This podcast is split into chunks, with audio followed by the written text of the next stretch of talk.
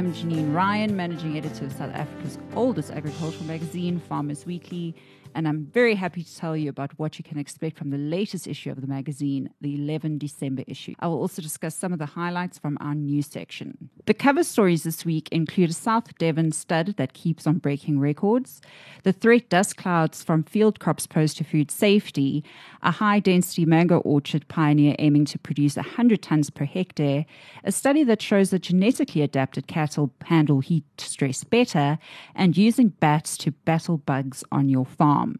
Macadamia farmers are losing around 200 million rand a year to insect pest damage, despite increased pest control application. While farmers are responding to the damage caused by stink bug by spraying more pesticides, this is counterproductive as the natural predators of insect pests are also killed. Enter the bat. Dr. Valerie Linden from the Center of Invasion Biology at the University of Venda explains the research that has been conducted into the benefits of bats on farms in Levubu and Limpopo, which is home to 14 bat species. These benefits are not only related to biodiversity, but can also be measured in RAND terms. According to Linden, the presence of bats and birds near natural or semi natural vegetation in macadamia orchards resulted in savings of 76,500 Rand per season. Her research also shows that the absence of birds and bats resulted in up to a 60% decrease in yield. She also speaks about how farmers can create a bat friendly environment on their farms and how they can manage bat populations to achieve the maximum benefit from their presence on the farm. From the benefits of bats to battling heat stress, one of the livestock features in this issue explores how stress impacts on cattle productivity. When we think of heat as a concept, we usually imagine sweltering days of 30 plus degrees.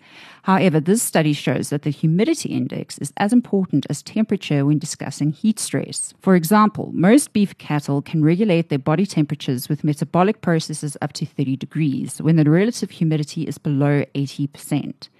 However, when the relative humidity is above 80%, cattle can only effectively regulate their body temperatures up to 27 degrees. In terms of temperature alone, for every one degree over 30 degrees, it has been shown that most beef cattle breeds reduce their feed intake dramatically.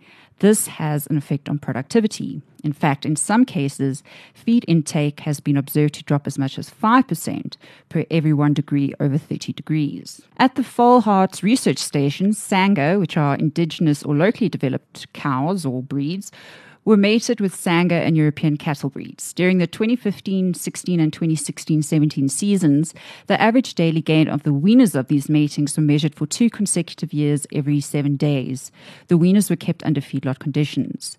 The study showed that the Sanga sides weaners were better able to handle heat stress. Moving on to rural crime, which has been a particularly hot topic over the past few months.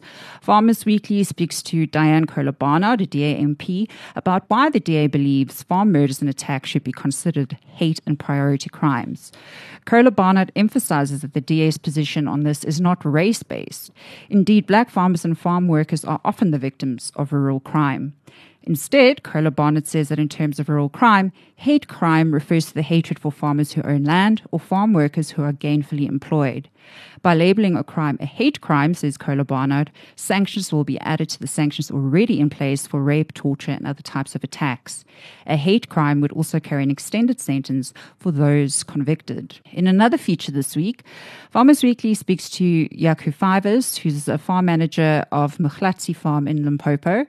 Fivers produces mangoes on 150 hectares. What makes this farm particularly unique, however, is its high density of mango trees. The industry average for mango trees is 6 meters by 2 meters. However, on Mkhlatsi, trees are spaced an average of 6 meters by 1 meter apart.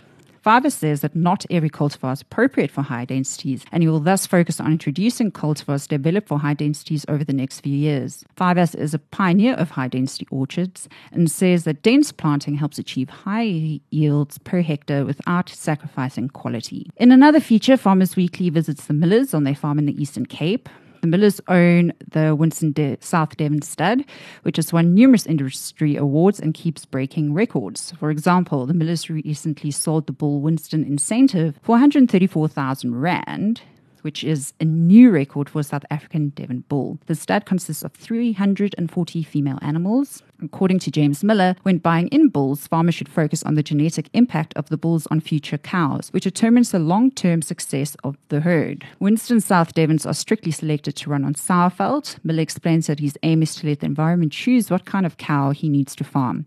He adds that that fertility and positive maternal milk traits are especially important due to their direct correlation to successful calf production. In one of the news stories this week, Farmers Weekly investigates how COVID 19 has boosted sales in the illicit liquor and tobacco trade. Lockdown restrictions, which, which, led to the ban on the sale of liquor and tobacco products, resulted in accelerating sales in the illegal sector. According to Euromonitor, legal liquor and cigarette sales plummeted 92.4% during the lockdown. Current estimates also indicate that tax revenue in the liquor and tobacco industries dropped 9.5 billion rand, that's billion with a B, during the first four months of the fiscal year. However, it is not only the public purse that is suffering from the lockdown regulations. Producers have been severely impacted by the ban and restrictions. Charles Duplessis, CEO of Orange River Cellars, says that producers are currently fighting for their survival, with wine, beer, and spirit producers particularly hard hit. Over the past two weeks or so, media around the country have been reporting on truck attacks. In November alone, more than 29 trucks were looted and set alight, mostly in KZN and Gauteng. Farmers Weekly explores the economic effect of these attacks on trucks and what this could mean for national food security. In the last story I'll discuss today, Farmers Weekly looks into government's efforts to regain South Africa's foot and mouth disease free status. After an outbreak of FMD in January last year, the World Organization for Animal Health rescinded South Africa's FMD free status. This resulted in the country's trading partners closing their borders to South African meat and animal byproducts such as wool. While South Africa has since entered into bilateral trade agreements with some of its trading partners, it is estimated that the wool industry has lost between 100 and 120 million rand because of the outbreak and related restrictions, while the beef industry has lost an estimated 500 million. Despite the work being done by organized agriculture and other stakeholders to improve traceability in the red meat sector, very little progress has been made over the past year to regain South Africa's FMD free status. Individual animal identification remains a problem, according to Farmers Weekly source who wanted to remain anonymous, and government is lagging behind in meeting the OIE requirements. The source added that it was difficult to obtain definitive progress reports and that it was unlikely that South Africa would submit an application to the OIE to regain its FMD free status within the next year. That was it for this week. Thank you so much for listening. We will be back next week discussing the features and news highlights of the 18 and 25 December issue, which is a double issue. This is the Christmas issue, so you can look forward to hearing about some stories that will warm your heart, like the initiative turning food waste into millions of meals to feed the needy, and how aspiring farmers set their different society to embark on their farming journey as a united collective. You can also look forward to hearing about the importance of calf health for the long term productivity of a herd, a new pumpkin variety that is exactly what consumers want, and the production of boetie by a farmer in Bothaville. We also look back on the news highlights of 2020 and the stories that inspired us most over the past year. Remember to follow us on Facebook, Twitter, and LinkedIn at Farmers Weekly SA. And don't forget to pick up the 11 December issue, which will be on the shelf on 4 December. You won't regret it. Until next, stay safe and happy farming.